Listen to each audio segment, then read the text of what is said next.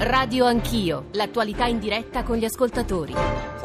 Usa Facebook il ministro alle infrastrutture Toninelli per comunicare di azzerare l'intero consiglio di amministrazione delle ferrovie fresco di rinnovo da parte del governo Gentiloni. Obiettivo chiudere con il passato, ma a questo punto anche e soprattutto con il futuro, con quel colosso da 11 miliardi di euro che la fusione con ANAS avrebbe dovuto creare. Ci sarà un bel rinnovamento, afferma il ministro delle infrastrutture Danilo Toninelli. La barra si sposta su treni regionali e pendolari. L'amministratore delegato delle ferrovie Mazzoncini, in una lettera ai dipendenti, rivendica i risultati raggiunti negli ultimi tre anni, i migliori di sempre, li definisce e poi dice me ne vado perché il governo segue una logica di spoil system. La definizione tecnica è spoil system, quella comune va da lottizzazione a manuale Cencelli a spartizione. La sua situazione viola la cosiddetta clausola etica inserita negli statuti delle società partecipate dallo Stato, precisano fonti del Ministero dei Trasporti. Il predecessore di Toninelli del Rio parla di sete di potere che offusca la mente e porta a decisioni illegittime.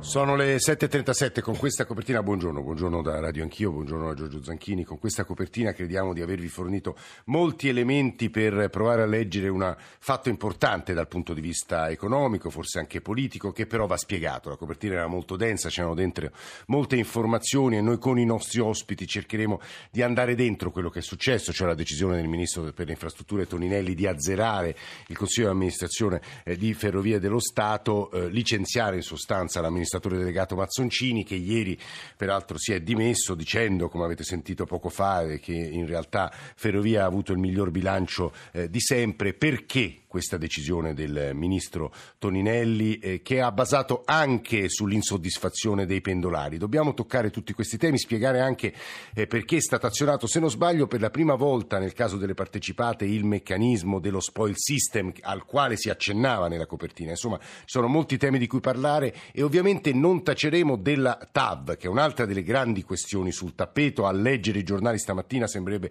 che il Presidente del Consiglio Conte abbia eh, anch'egli l'intenzione decisione di avallare la decisione del Movimento 5 Stelle di fermare l'opera in sostanza. Siccome sarà con noi il Vice Ministro eh, alle infrastrutture Edoardo Rixi più avanti eh, che al, rappresenta la posizione della Lega che invece sembrerebbe favorevole alla continuazione dell'opera, sarà interessante ragionare con lui di questo. 335 699 2949 perché come ogni mattina abbiamo bisogno delle vostre domande, delle vostre riflessioni, delle vostre critiche, anche 335 699 2949 9, poi ci sono anche ovviamente i social media e la radiovisione. Dalle 9 alle 10 sentirete un'altra copertina che anche in quel caso riassumerà quello che è successo ieri, le parole del ministro eh, per la famiglia eh, Fontana, no ai riconoscimenti, figli di coppie gay, eh, che è un tema che divide anche in questo caso il governo, ma soprattutto un tema che eh, in questi ultimi anni, dopo la legge Cirinà, ha molto fatto discutere il Paese e le parole di ieri del ministro della famiglia meritano a nostro avviso la vostra e la nostra attenzione. Eh, Ugo Arrigo, buongiorno e benvenuto. Buongiorno, buongiorno a voi e ai radioascoltatori. Insegna finanza pubblica e teoria delle scelte collettive alla Bicocca eh, di Milano. Giorgio Meletti, collega del Fatto Quotidiano. Giorgio, buongiorno e benvenuto. Buongiorno a voi, grazie. E poi tra poco sentiremo anche le voci eh, del Presidente dell'Autorità di Regolazione dei Trasporti Andrea Camanzi e del responsabile aree urbane di Lega Ambiente Alberto Fiorillo perché il tema dei pendolari crediamo sia importante anche nella decisione o se non altro nelle dichiarazioni che ha fatto il Ministro eh, Toninelli. Dicevo, professor Arrigo, eh, la nostra copertina era molto densa, conteneva molte informazioni e credo che vadano in qualche modo sviluppate per aiutare gli ascoltatori a capire quello che è successo. Ha usato il meccanismo meccanismo, la vecchia legge Frattini, dello spoil system, che è condivisibile o meno, questa le faccio una domanda e forse va al di là delle sue strette competenze, professor Arrigo, ma poi invece dobbiamo toccare il tema eh, dei trasporti e in particolare del cambio al vertice delle ferrovie, perché è un fatto politicamente molto significativo. Professor Arrigo. Sì, vi sono in realtà parecchie cose da spiegare eh sì. che sono svolte contemporaneamente e quindi si accumulano. E la prima è sicuramente il cambio dei vertici. È evidente che finché eh, lo Stato possiede imprese pubbliche tocca allo Stato fare le nomine, quindi al governo pro tempore e quindi non c'è nulla di particolarmente anomalo nel fatto che questo governo abbia deciso un cambiamento. Sì. Probabilmente è stato diciamo, inopportuno che il governo precedente abbia anticipato la riconferma nel dicembre scorso, quindi prima della scadenza naturale in realtà se si fosse andati a scadenza naturale toccava già a questo governo fare le nuove nomine, quindi non vi sarebbe stata nessuna quindi lei definisce inopportuna la conferma in articulo mortis, come si dice da parte del governo precedente. Poi avremo sì, del Rio. È quindi... un tentativo di mettere le mani avanti, insomma, quindi non era particolarmente, particolarmente opportuno. E dopodiché, uh, se noi oggi diciamo così, dobbiamo occuparci prevalentemente dei pendolari del trasporto locale, è anche per il fatto che il trasporto a lunga distanza funziona molto bene, quindi grazie alla concorrenza, all'alta velocità, è un segmento che si regge sul mercato senza sostegni pubblici, quindi è un segmento di trasporto ferroviario che oggi va molto bene, ma noi 15 anni fa non lo avevamo proprio avevamo dei tre intercity. Però l'accusa è stata proprio questa, professore, lei lo sa meglio di me, lo sanno i nostri ascoltatori, e cioè gli investimenti sono andati praticamente tutti all'alta velocità, che adesso si distingue. Ieri Mazzoncini ha detto noi oramai eh, partecipiamo a gare, siamo il primo vettore in Italia, il primo anche in Grecia, il secondo in diversi paesi europei, ma, dice Toninelli, si è investito troppo poco sui treni per i pendolari ferrovia è un qualcosa di, diciamo così, di bicefalo, di, sì. eh, nettamente distinto. C'è una parte di mercato che funziona molto bene, quindi la lunga mm. distanza, l'alta velocità, eccetera. E poi c'è una parte non di mercato che ha bisogno di sostegno pubblico anche finanziario, della quale siamo molto meno soddisfatti. Quindi è evidente che il governo voglia concentrarsi sulla seconda, però non trascuriamo il fatto che la prima vada bene. Mm, mm, mm. Ah, la fermo un secondo, professor Arrigo, ma tornerò da lei. Eh, Giorgio Meletti, eh, collega del Fatto Quotidiano, Giorgio di nuovo eh, buongiorno. Come leggere questi due fatti eh, importanti dal punto di vista economico ma anche dal punto di vista politico? L'azzeramento dei vertici di Ferrovie dello Stato che portavano numeri a leggere le dichiarazioni di ieri di Mazzoncini molto buoni e anche, Giorgio, ti chiederei una considerazione sul, o sulla TAV, perché le parole di Toninelli sulla TAV dice in sostanza fermi tutti, avallate mi pare, lo scrivono stamane un paio di giornali al Presidente del Consiglio, sono politicamente molto significative. Giorgio. Bisogna eh, ragionare sul fatto che al centro di queste vicende c'è sempre un equivoco sulla... Eh, su, su, sui confini e sul significato della parola pubblico e della parola privato. Purtroppo i governi eh, italiani degli ultimi anni eh, fanno una grandissima confusione. Faccio solo un esempio. Eh, è stato eh, mandato via, mandato via l'amministratore delegato dell'FS Mazzoncini che fu nominato dal governo Renzi avendo come merito, proprio parlando di spoil system, cioè sì. di nomine di persone eh, fidate, diciamo così, il merito di Mazzoncini era che aveva privatizzato l'azienda tranviaria di Firenze, l'ATAF, quando Matteo Renzi era sindaco. Ora, la privatizzazione è consistita nel fatto che un'azienda che era di proprietà del comune di Firenze è passata alle ferrovie dello Stato, cioè eh, è, passata da pubblica a pubblica e l'hanno chiamata privatizzazione. Questo ha, eh, indica la chiara difficoltà che anche del, di questo governo che eh, a distinguere le cose e affrontare i problemi. Io faccio solo un esempio, sì. che, eh, un altro esempio, pensate alla questione dell'ILVA. La questione sì. dell'ILVA sì. si è aperta esattamente sei anni fa, c'era il governo Monti, poi c'è stato il governo Letta, c'è stato poi il governo Renzi, il governo Gentiloni, adesso il governo Conte, siamo al quinto governo che non riesce mm. a, ad affrontare la questione nel merito, cioè la questione eh, delle ferrovie, eh, per esempio eh, dicevate della questione del, dei pendolari, sì. del trasporto locale, la questione dell'alta, dell'alta velocità sì. Torino-Lione, ma va fatta o non va fatta? Beh, tutte queste cose non vengono mai sciolte eh, affrontate. Giorgio, da quello, scusa se ti interrompo, ti, ti sì. consegno l'attenzione tua, che insomma, la conosci benissimo, ma anche degli ascoltatori, delle considerazioni che stamane sono molto presenti sui giornali. Sembrerebbe che sul tavolo eh, dei vertici del Movimento 5 Stelle sia arrivato un, un, sondaggio che dice in sostanza ci sono tre questioni sulle quali eh, se si torna indietro il Movimento 5 Stelle alle europee eh, andrebbe malissimo e sono eh, TAV, ILVA e la terza non me la ricordo ma la ritroverò, sono le tre, le tre grandi opere pubbliche sulle quali il Movimento 5 Stelle ha un forte contatto con la sua base elettorale che dice no e su quelle questioni, almeno su una delle tre, dicevano eh, la, eh, i 5 Stelle devono eh, vincere rispetto alla Lega che invece le vorrebbe tutte. Questo è un problema politico è un problema politico appunto ed è centrale, ma eh, è evidente che un partito politico, il Movimento 5 Stelle, ha per anni predicato che bisognava per esempio fermare opera la Torino-Lione, eh, la, la, Val di Susa, eh, la, l'alta velocità in Val di Susa andava fermata, a questo punto eh, lì c'è un problema politico, è stato formato il governo tra due partiti, Lega e 5 Stelle, che su queste questioni, grandi opere, cantieri, eccetera, hanno posizioni opposte. La Lega è storicamente un movimento politico che si è sempre schierata a fianco sì. della politica delle grandi opere. Esatto.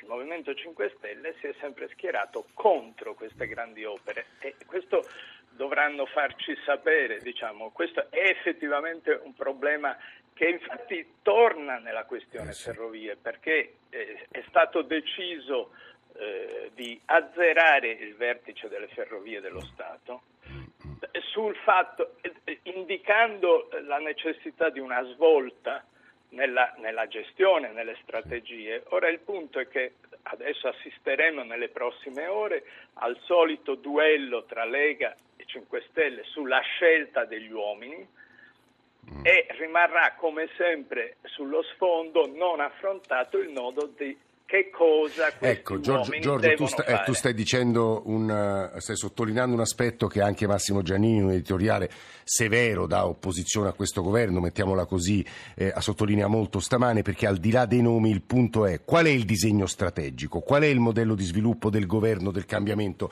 Ovviamente la terza grande opera, ma gli ascoltatori già me l'avevano suggerita, è la TAP. Presidente Camanzi, buongiorno, benvenuto. Buongiorno. Andrea Camanzi è il presidente dell'autorità di regolazione dei trasporti. So che insomma come presidente di un'autority terza eh, non, non, è facilissimo esprimere giudizi su una gestione, però glielo chiederei uno giudizio sulla gestione Mazzoncini, se può e vuole darlo. Ma io credo che le cose più importanti, al di là dei giudizi, sia di parlare delle priorità Mm. che abbiamo davanti. Le priorità sono sicuramente quello di avere un sistema di trasporti non solo ferroviario più efficiente che vada nell'interesse dei cittadini e dei passeggeri. Da questo punto di vista ha sicuramente ragione, mi sembra che fosse il professore Arrigo, sì. Eh, Arrigo prima, quando diceva che la partita vera si gioca sul sistema di mobilità urbana dei cittadini mm. e dei pendolari su questo non vi è alcun dubbio, noi come autorità abbiamo lavorato su questo tema e continuiamo a farlo.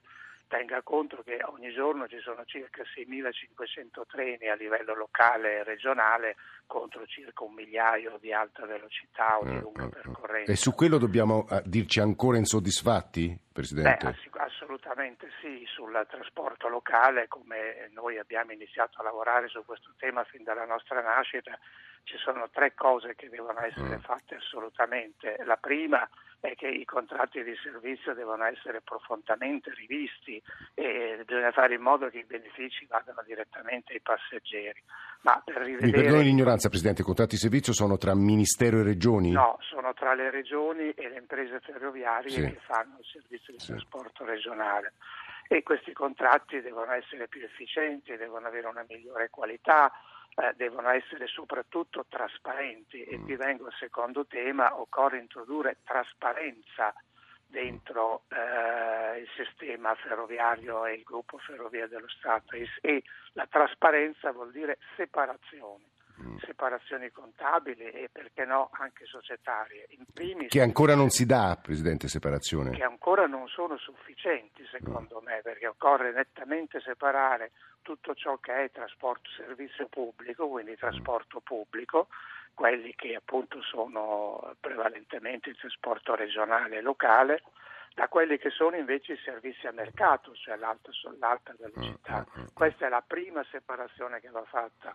La seconda separazione che va probabilmente rivista e rafforzata è quella fra la rete, l'infrastruttura e le imprese ferroviarie, per fare in modo che attraverso la trasparenza si capisca esattamente quali sono i costi. Ma voi potete imporre queste cose come autority? Sì, noi ci stiamo lavorando, noi stiamo lavorando su questo, abbiamo già lavorato, abbiamo già ottenuto dei, dei importanti risultati che sono sotto gli occhi di tutti quando abbiamo fatto il sistema dei pedaggi, un sistema molto avanzato e primo in Europa. E la terza separazione è fra i servizi per la mobilità urbana e i servizi di trasporto. Questi sono elementi di trasparenza e se c'è trasparenza sui costi allora si può perseguire l'efficienza. Ecco, questo eh, è un punto importante che credo possa essere approfondito da Alberto Fiorillo, responsabile aree urbane di Lega Ambiente, che eh, con il rapporto Pendolaria racconta ogni anno agli italiani, che lo sanno benissimo perché prendono i treni eh, appunto nelle aree urbane, i treni per pendolari, quali siano le condizioni degli stessi. Buongiorno Fiorillo, benvenuto. Buongiorno. Eh, perché eh, come motivazione principale della decisione di azzerare tutto il ministro Toninelli ha usato mh, mm, soprattutto questa mi pare insomma e cioè più spazio a treni locali miglioramento per i pendolari. Eh, che spazi e che margini di miglioramento effettivi ci sono Fiorillo? Moltissimi sono, immagino. sono tanti. Noi proprio andando a vedere il tema degli investimenti dobbiamo fare un ragionamento su quanto ha speso il nostro paese in infrastrutture nell'ultimo decennio e vediamo che la bilancia è decisamente a favore di strade autostrade che assorbono circa il 60% delle risorse. Quanto ha detto 60? Il 60% delle 60% sono andate a strade e autostrade. Sì, alle grandi infrastrutture di trasporto, mentre eh, ferrovie e reti metropolitane eh, prendono la, la, parte restante delle, sì. delle risorse. E poi c'è il tema sì. Fiorillo, se per caso ha l'auricolare, non... eh, ci faccia la cortesia, grazie. E poi c'è il tema che sottolineava il Presidente dell'autorità eh, dei contratti di servizio, che sono quelli che determinano la, la qualità eh, del trasporto pendolare all'interno delle regioni. Qui io cito eh, cito un dato che la provincia autonoma di Trento, sì. che è quella che spende di più in relazione all'intero bilancio regionale, investe sul trasporto locale l'1,54% del sì. proprio bilancio. E abbiamo regioni come il Friuli Venezia Giulia che eh, spendono per il trasporto ferroviario regionale lo 0,04% del proprio ah. bilancio, cioè le somme eh, sono estremamente variabili, ma comunque sono. E, e si vedono i risultati, immagino, Fiorillo. Cioè Beh, i treni sì, in Trentino sono molto meglio di quelli in Friuli Venezia Giulia. Eh, sì, eh. sì, anche perché poi quello che le regioni comprano eh, dal, dall'ente gestore evidentemente è quello che gli utenti poi hanno in termini di efficienza del servizio. Mm, mm, mm. Una cosa eh, secondo me interessante sottolineare. Da una parte il tema generale, è mm. vero eh, che i servizi a mercato sono diventati particolarmente efficienti sì. e hanno anche una loro autonomia finanziaria ed è vero che il trasporto pendolare è quello su cui vanno sicuramente concentrati sì. gli investimenti. Gli investimenti devono essere frutto di una triangolazione, cioè ci deve essere non solo eh, l'investimento da parte di ferrovie, ma l'investimento anche da parte dello Stato e come cercavo di, eh, di dire con quei pochi numeri che ho citato sì. prima anche da parte delle regioni e l'altra che effettivamente questo potrà produrre eh, non solo un miglioramento delle condizioni del servizio ma anche delle Scusi Fiorillo, perdoni la, forse la banalità della domanda ma quindi eh, eh, eh, gli ascoltatori lo sottolineeranno sicuramente le regioni più ricche sono quelle che hanno i treni migliori è ovvio, è questa diciamo un'equazione o no? Le regioni che spendono di più, sì, poi non è detto che siano le regioni, non sempre sono le regioni più ricche, cioè ad esempio la Lombardia, che certo eh. la Lombardia, che è sicuramente una regione più ricca, è una tra le regioni più ricche del paese, eh, con eh, sappiamo bene i problemi sì. che ha Trenord in termini di... Sì. Eh, di ritardi o di efficienza del servizio. Eh, la cosa eh, su, che mi, mi, preme sottolineare è che un'inversione di tendenza eh, negli ultimi anni c'è stata, c'è stata e è dimostrata dal, dall'aumento dei passeggeri che ci sono stati eh, in alcune regioni, cioè ad esempio eh, l'Abruzzo ha avuto un aumento dei passeggeri del 5,3%, l'Emilia Romagna eh, un aumento ancora più consistente, cioè da 106.000 Guardi, a, a, a, questo proposito Fiorillo mi permetta in chiusura di tornare da Ugo Arrigo per domandargli sì, certo. un giudizio di valore, professor Arrigo. Perché, se lo è, è meglio investire eh, su eh, ferrovie che su strade e autostrade? Professor Arrigo. Diciamo che ovviamente noi non possiamo più permetterci la, la, la mobilità privata secondo un modello anni 60 e quindi basta vedere il, la congestione delle aree urbane ed è evidente che dobbiamo sicuramente favorire per quanto possibile il passaggio a forme collettive di mobilità.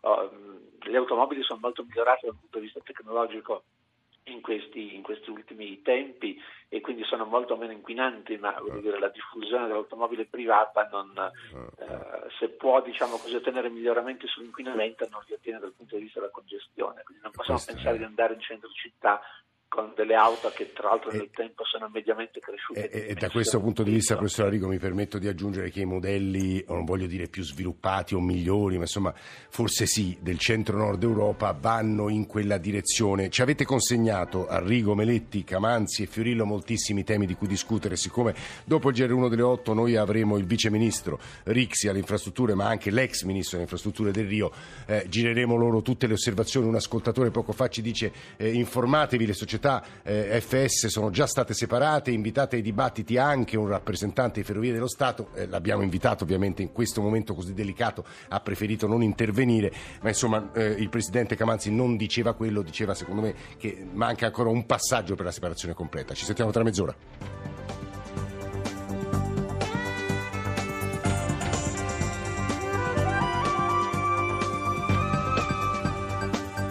RAI Radio 1